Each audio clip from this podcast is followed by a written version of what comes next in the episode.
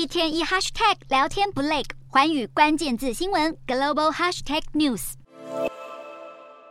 蔡英文总统访美，与美国众议院议长麦卡锡会面，引起北京当局强烈不满。尽管扬言要采取坚决有力措施来报复。但实际上，目前解放军并没有太大动作。回顾去年，美国时任众议院议长裴洛西访问台湾，当时解放军多次环台军演示威，军机频频飞越台海中线，当时发射的飞弹首度穿越台湾本岛上空。如果说去年形同海空封锁台湾，那么今年的中方反应可以用相当克制来形容。中国反应落差巨大的可能原原因有三点：首先，习近平正忙着接待法国总。统马克宏跟欧盟委员会主席范德莱恩希望中方版的乌克兰和平计划获得支持。如果这个时候北京大动作扰台，马克宏跟范德赖恩势必很尴尬，也将削弱与欧中关系相关的鸽派声音。第二点，中国去年的军演行动已经促使欧洲领导人将中国与俄罗斯相提并论，强化北京会武力入侵台湾的可能印象。各国政府跟企业也开始评估。